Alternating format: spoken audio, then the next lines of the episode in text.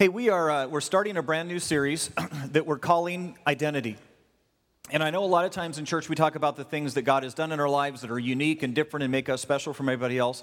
But you realize that maybe some of the most powerful things are the things that make us common, that make us together, and the things which we all believe, all live for, that unite us, that give us our identity in Jesus Christ. And so we're going to spend the next five weeks just talking about five things that every believer ought to believe ought to do, ought to be living for within their lives. Things that we all should know, hands down, if we claim to be followers of Jesus Christ. And what we're going to find is, as we do this, that some of us who've been believers for a long time, we're going to dust off some stuff in our lives. We're going, to remember some things we kind of forgot along the way. For some of us that are brand new baby believers, you're going to have ahas the next five weeks. You're going to go, oh my goodness. You know, I, I kind of was thinking that's what we were saying. I now realize that's what we believe. That really is the basis and the basics of my faith. And I, I ought to know that, ought to live that, ought to believe that with all of my heart.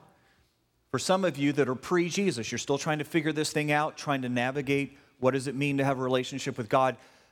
You're going to have a chance to take a fresh, brand new look and it's going to get laid out, and you're going to go, wow, that's exactly what they're saying about this. So it's called identity. Who are we in Jesus Christ? Five things that we all ought to just absolutely know, believe, hands down, if we claim to be followers of Christ. So today we're going to start right at the beginning. We're going to start at the basics. What, what should we know, believe, live for? And we're asking this question How do I know how to get to heaven? What does that take? How, how do you answer that question uh, in your life anyhow. I mean, it, how many points do you need to get there?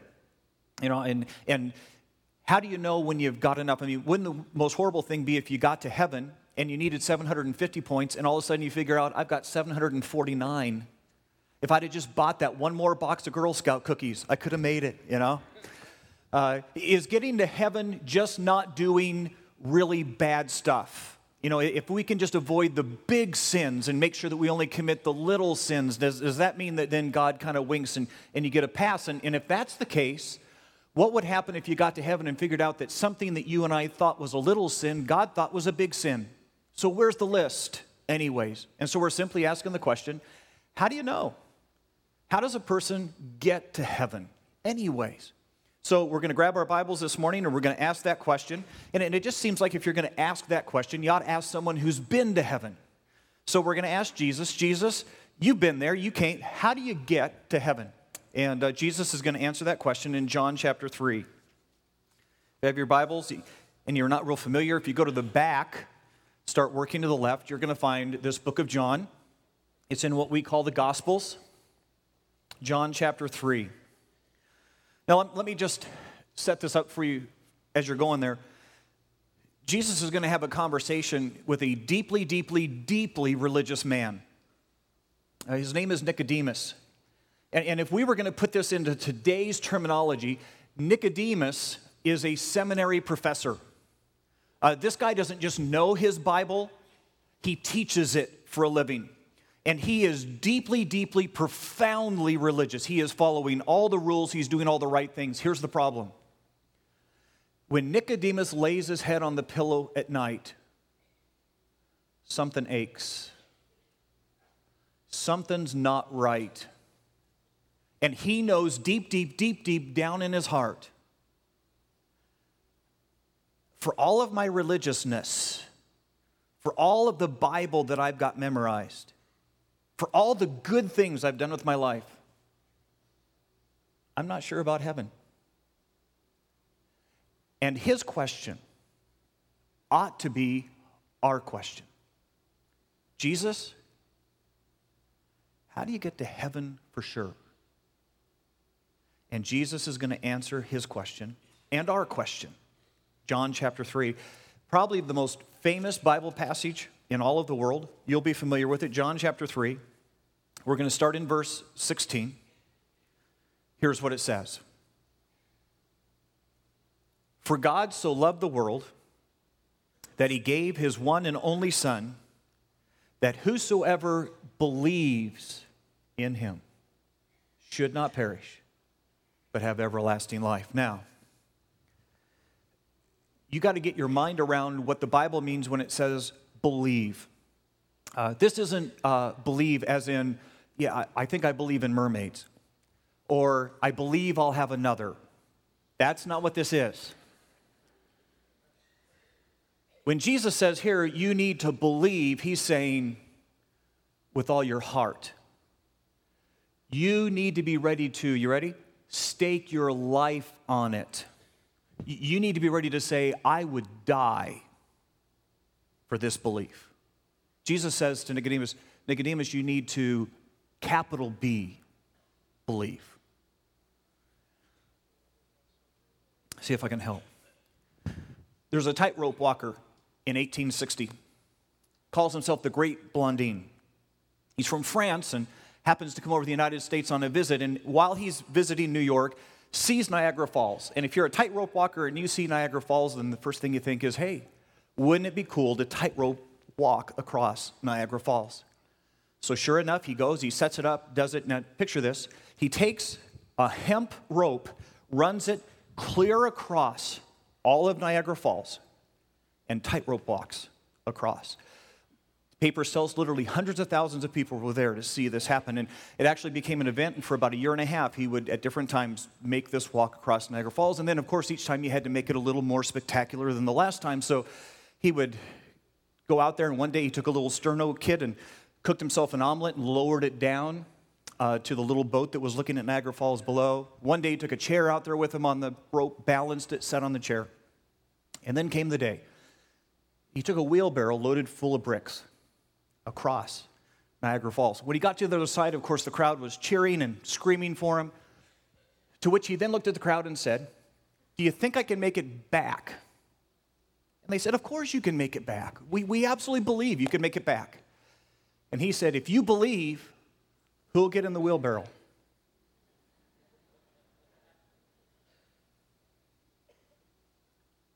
You get that's what Jesus is asking. If you believe, get in the wheelbarrow. See, if you believe me and believe what I'm telling you and believe that I'm, then get in the wheelbarrow. Stake your life on this. Be willing to die for this. And maybe, maybe more importantly, be willing to live for this. That Jesus is saying, look, if, if you believe this about me, that I'm the answer, I'm the way that people get to heaven, then that ought to change you. And maybe the measure of how much you truly, truly believe is how different you are for having Jesus in your life than you would be if you didn't have Jesus. Are you in the wheelbarrow? Because here's the answer there are a whole bunch of people who are fans of God. See, we like God, and God is really, really nice. And whenever we have a problem, we drop a prayer or two, and we think God's really cool. Jesus will say, That's not what I'm talking about. I'm asking you, do you believe? Does this change everything about you? Does it change every day of you? Do you, capital B, believe this? He goes on.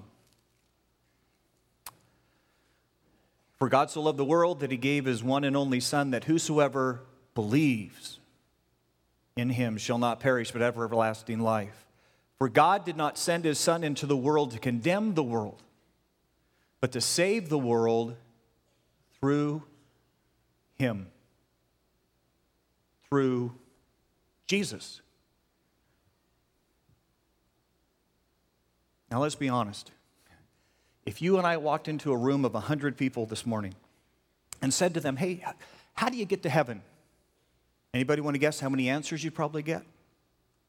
Probably 100. Because everyone would say, well, no, no, no, you know, I belong to this church, or I, I happen to be in that denomination, or, you know, I, I'm a really, really good person. I bet I helped two little old ladies across the street last week alone. You know? And, and, and we've all got the system. We've all got our answer. We've all got, well, you know, I'm not as bad as my neighbor. You realize that's not what Jesus just said.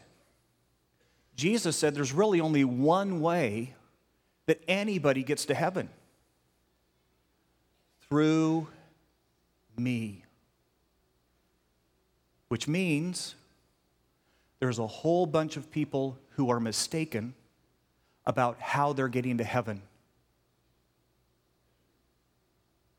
Matter of fact, Jesus answered this question even more clearly. It's in, it's in Matthew chapter 7. Turn over there with me. Jesus said there, there's, there's a whole bunch of people who think they're okay, who think they've got enough brownie points added up or they've done enough kind things that, that they're okay, but they're missing it. It's Matthew chapter 7. This is Jesus once again talking about how does someone go to heaven. Matthew chapter 7, Verse 13 Enter through the narrow gate. Guess who the narrow gate is? Jesus. Jesus saying, Look, enter through the narrow gate, enter through me. For wide is the gate and broad is the road that leads to destruction, and many enter through it. He's, you get what Jesus Jesus saying, look, there's a whole bunch of people who think they have this figured out. There's a whole bunch of people believing that they're good enough or kind enough or go to the right church. And that's never been what heaven was about. Heaven has always been a question of believing on me. And are you ready for this? Can I be bold enough to say this? Not Buddha, not Muhammad, Jesus.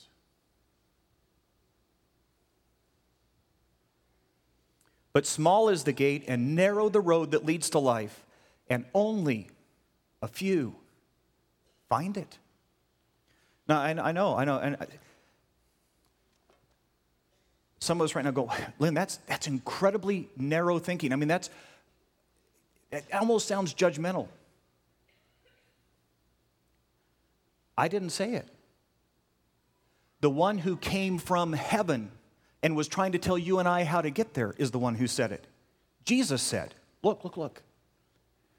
Every other way you try, every other method, every other system is going to let you down. You're, you're going to be with all the rest on a highway to nowhere if you don't figure out that there's one way to heaven me.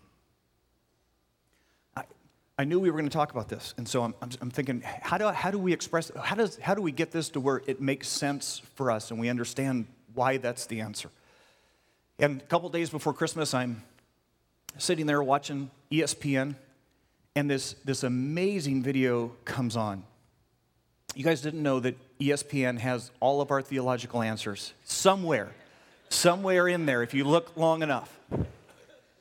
and I'm watching this video. It's, it's about a young man who was the mascot uh, for the University of North Carolina and who got struck by a car and his parents ended up deciding to let him be an organ donor. And as I watched that video, my wife Lisa was sitting there with me. I turned to her after the video was over and I said, Lisa, what did you think about that? To which she looked at me and says, that, that may be one of the most amazing pictures of Jesus I've ever seen. And I'm sitting there with tears coming down my eyes, and I said, That's exactly what I thought when I saw that video. So we went and got the video, and we're gonna, we're gonna let you see that video here today.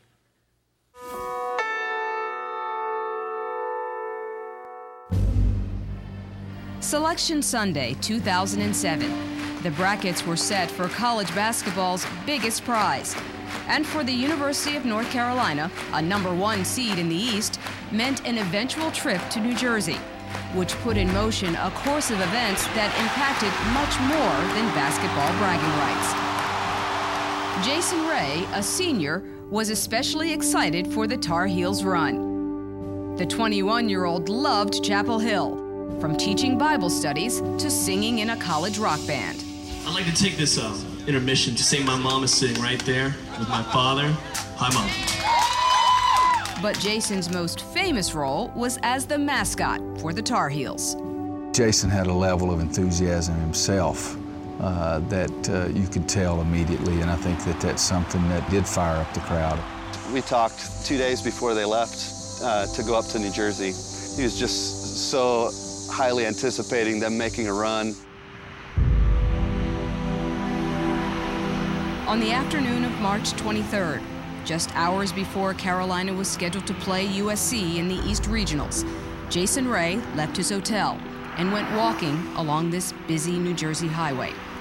He was going to get a bite to eat. It was on a Friday, and the phone rang, and they said, um, Are you Jason Ray's mother? And I said, Yes. And they said, There's been an accident. And I just said, Hold on, let me let you talk to his dad, because I was beginning to shake. She said my son had been struck by an automobile and he was in real serious condition and we needed to get there. And I heard him say, Oh no, oh no. And I just went all to pieces. I just didn't know what it was, but I knew it was bad. The driver who hit Jason stopped and called 911. It was clear Jason was badly hurt. His parents raced from North Carolina to this New Jersey hospital. His head was really swollen. He had his eyes shut and his hands were just laying there and I picked him up and they were warm and I just couldn't let go of his hand. Jason had suffered severe head trauma. There was no sign of brain activity.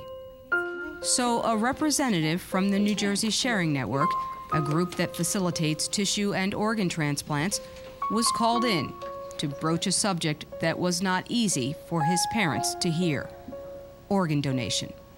I was thinking everything except sharing uh, his organs with anybody at that point. He just kept saying he wanted to take Jason home. He wanted to take him home. But this difficult decision had already been made by Jason himself, evident on his driver's license. You could have said no. It's true. But it would upset him. So I wouldn't have not honored it. Emmett said to me, This is my boy. Please take care of him. When a father tells me to take care of their child, I'm going to do that because the gift that Jason gave, there's no, there's no greater gift. There's no greater gift. On Monday, March 26th, at 8:38 in the morning, 3 days after his accident, doctors pronounced Jason Ray dead. Were you able to say goodbye? Oh, yeah.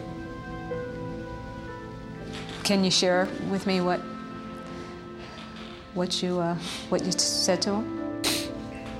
I told him I'd see him again. I also told him I'd swap places with him if he'd get up.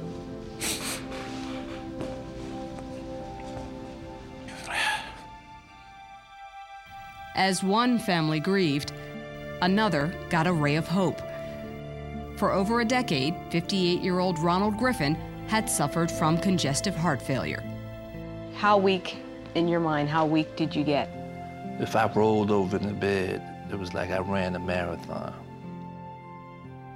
I couldn't brush my teeth, I couldn't comb my hair, I couldn't do any of that.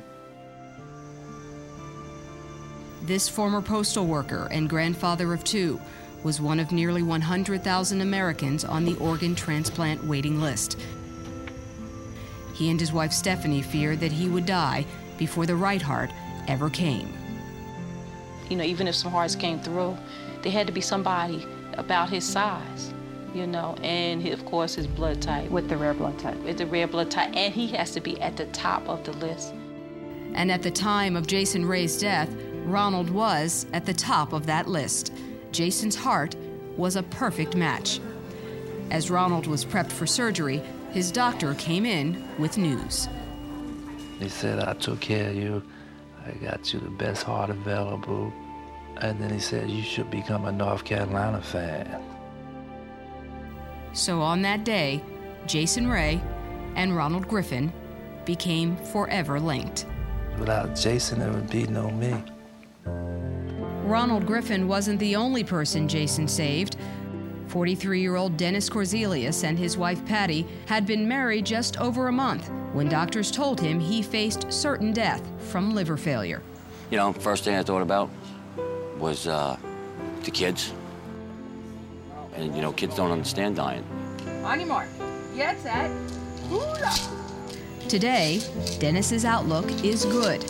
Doctors tell him that if he survives one year, he can expect to lead a fairly normal life.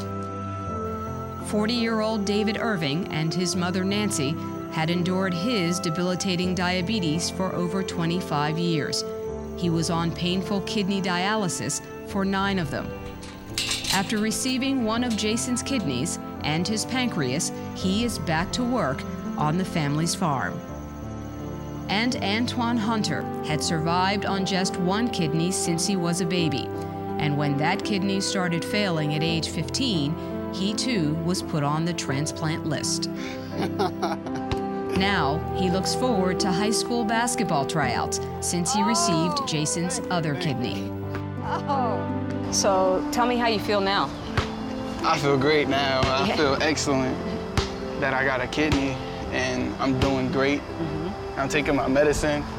In all, Jason's organ and tissue donation may have improved or saved more than 50 lives, from burn victims to the visually impaired. Normally, the donation process is confidential, but because of the media attention surrounding Jason's death, most of the organ recipients figured out on their own just who their donor was. I put the two and two together that might have been the mascot. Have you thought about any of the people that he helped? Yes, I've wondered uh, how they felt. I'm thinking, I hope something good happens for them. And at first, though, I thought, well, those people that uh, got his uh, organs, their prayers were answered, and mine wasn't. But God had a plan. He had to have a plan for all this. I just brought this home from At the Ray's request, the New Jersey Sharing Network and ESPN contacted the organ recipients and asked them if they wanted to meet Jason's parents. They all agreed.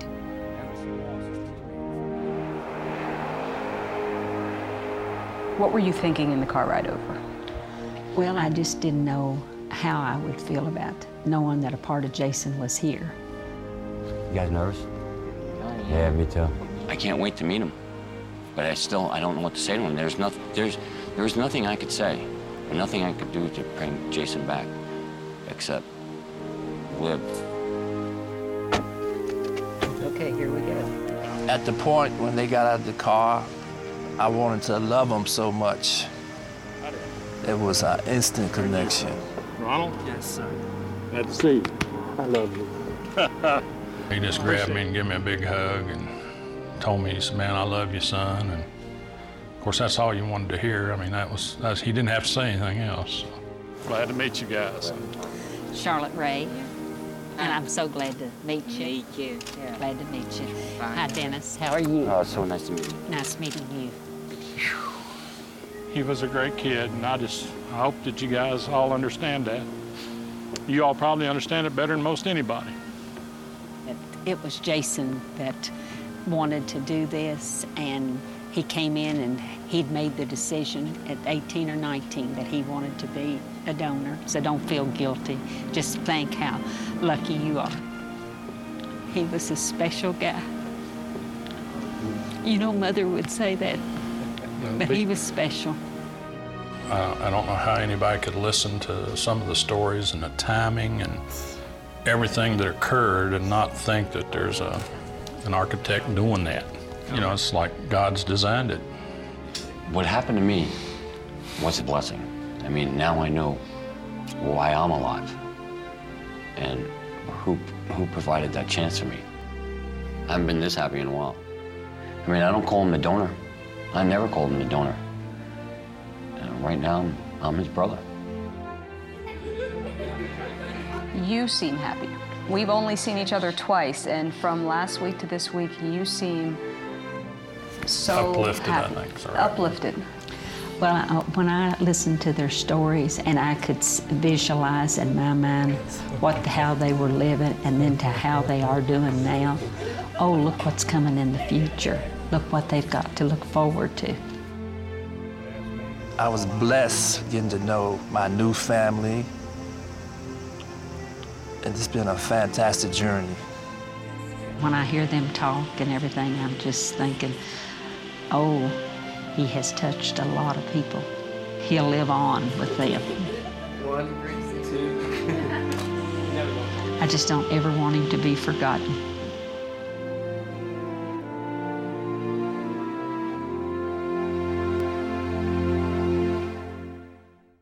Wow. We, we invited uh, Jason's parents uh, to be in our service today. So, would you help me welcome uh, Emmett and Charlotte?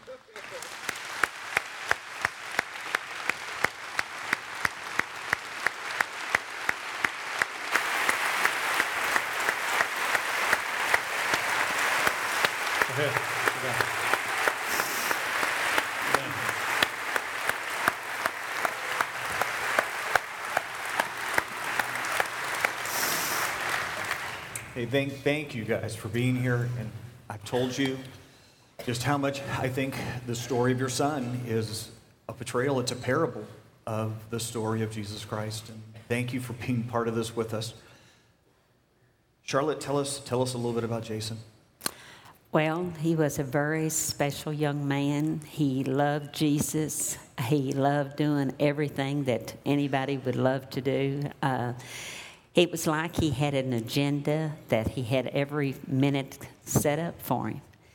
And the recipients, they were just very grateful and they just couldn't hear enough about Jason. Uh, they wanted to hear everything they could about him. Antoine, he was so, he wanted to know what he had for breakfast, uh, what color he it was his favorite color, if he had a girlfriend, uh, what kind of car he drove. Uh, David, he just was just, oh, blessed. And um, Mr. Griffin came, spent a weekend with us, wanted to go in his room. Uh, they took pictures of everything in his room. Um, if he touched it, they wanted a picture of it. They just so appreciative of what Jason did for them. And, and Jason was uh, pretty much a normal child. I mean, he enjoyed life, loved living it, loved every minute of everything he did. He loved Chapel Hill, Hmm. and he loved the Lord. So that's about the only thing that helps us keep going. Emmett, tell us what's it like for a dad to have to make the decision to allow their child to be an organ donor? What goes through your mind?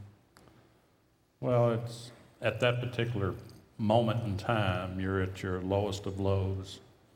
Um, I don't know as all your reasoning is, is there, but I became a little bit irritated at uh, the young lady you saw in the video, uh, Stephanie. And uh, I thought she was just pressing me a little bit too hard. It was like we were dealing over used carburetors for a 55 Chevy. And uh, I just didn't like that. And of course, I had no idea about organ donation or being a recipient or anything else. And uh, it, it's just most gut wrenching thing you've ever gone through. Uh, no parent should have to go through that, um, or would want to anyway. You and I, we were out at dinner the other night, and I don't even know if you knew you were saying it when you said it to me, but you kind of inadvertently said one of the hard things about all of this was that a couple of the people who received some of Jason's organs, they had gotten where they were. They, they needed an organ because of bad decisions, bad lifestyle choices that they had made. And so here was your son sacrificing, and they'd gotten themselves there. Talk to us about that. Well, uh, we've learned, you know, since Jason's accident that the recipients of organs all feel guilty. And I think when their lifestyle has got them to the point where their, their liver's gone, for example, from alcohol abuse or whatever, I think they have an added guilt. And uh, part of my message to those people was not to feel guilty about having received Jason's organs. Jason made that decision on his own at, at the ripe old age of 19. And uh, he had told his mom not to make sure that nothing that could help anybody here went to the grave with him. He said, because I'm not going to be there, and I won't need this, these organs in heaven where I'm going. I get new ones. So uh, looking back now, that, that's very comforting. But at the time, you know, you're not always thinking about that. You're just feeling sorry for yourself. Sure. You guys, you guys had the chance to meet uh, some of the people who received uh, the organs, and what was their response? How did how how did they feel about this? Were they thankful? Oh, very, very thankful. They just uh, they just couldn't show you enough appreciation. They would just hug you and thank you, and uh, they knew that because of him they got to live. Hmm. And, part of our the story was uh, I went up there, agreed to meet with these people, um, and wanted to tell them a story about Jason. I wanted to let them know the kind of individual he was. And again, this may be selfish motivation, but the second thing I wanted to tell them was that Jason, if he were there, would be concerned about their salvation and how about their walk with their Lord. Hmm. And ESPN opted to edit that out. I don't know if you noticed that at the beginning or not. Hmm. Wonder of wonders. I huh? can't, I can't imagine why they do that. anyway, that, that's why we went there to begin with. And then we wanted to, we wanted to meet them and, and try to get a relationship going with them because we want to know how they do. And, you know, I mean, after all, uh, I took Ronald to church with us and uh, introduced him to our congregation. And he got about a five minute standing ovation, and he was overcome. You know, he had no idea that people would receive him like that. And uh, I mean, it's just incredible the way that they do feel and how thankful they are, how grateful they are. And like Charlotte said, uh, anything that Jason has done or touched or thought about or anything, they just wanted to know all they could. They, they wanted to absorb it. See, I think that's I think that's maybe one of the neatest parts of the story is that they wanted to know what his favorite color was. They wanted to know what his favorite food was, and I just thought, boy, what a powerful illustration of how you and I as Christians should respond to what Jesus has done. We, we ought to be saying, Jesus, what's your favorite color? What's your favorite? Because I want to be just like you, and uh, that ought to be our response to. I want to say thank you to you for raising a boy like Jason, for being parents to a guy like Jason. Thank you so much for sharing with us. Thank you. Thank you. Thank you.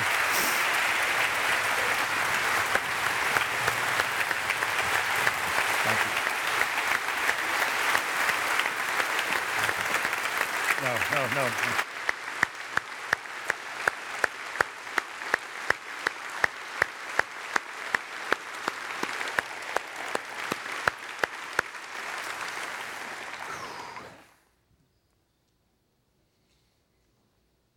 So you get it, right? You, you get that that's our story. That, that what Jesus is trying to communicate to Nicodemus that day, what he's trying to communicate to you and me is this we're on the list. We're on the list. And, and, and without a transplant, every last one of us has a death sentence hanging over our head. And we got to the list honest. See, we, we'd made decisions we we did things we had moments that and it put us on the list.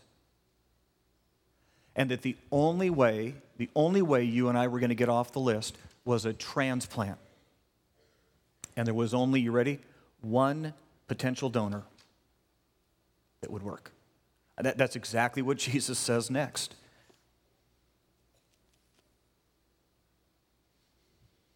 Verse 18 Whoever believes on him is not condemned, but whoever does not believe stands condemned already.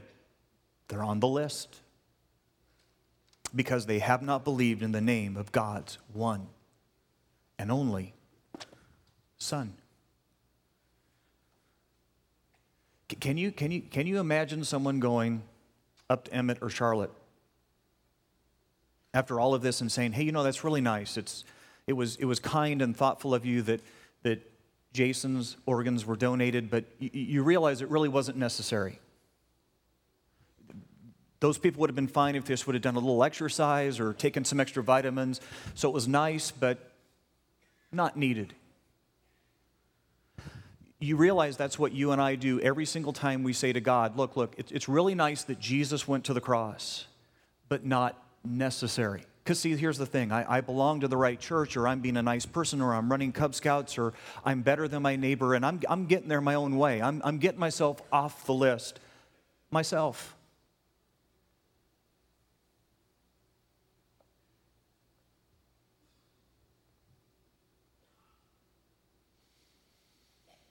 And the answer at the end of the day is that there was one answer.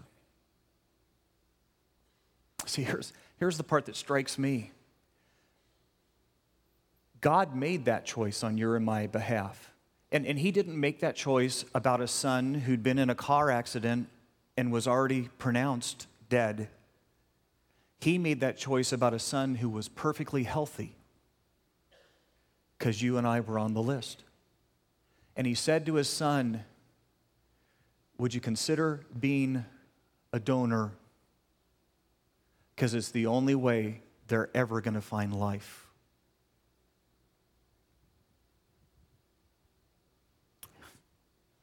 And I'm just telling you that as a believer, as a Christian, if you get that, if you remember that,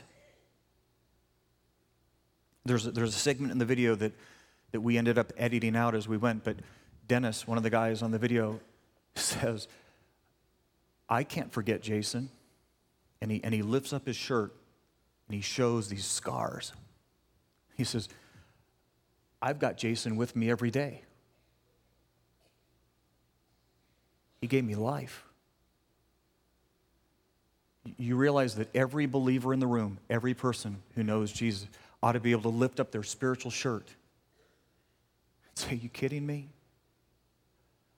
I, I, I can't forget Jesus. He changes every day of my life.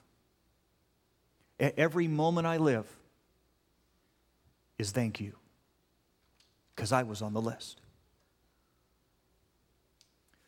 There are some of us in this room who, for the very, very, very first time, this is making sense. For the first time, you're going, Oh my goodness. Y- you mean being good and going to the right church, or I need a transplant? And you know what the wonder of this is? God says all you got to do is ask. You just got to say, I'm on the list. I need a transplant. It's as simple as a prayer. So that's what we're going to do right now. We're just going to take a moment and we're going to pray. And those who need to maybe pray this prayer for the first time in their lives, we're going to pray this together. So let's bow our heads.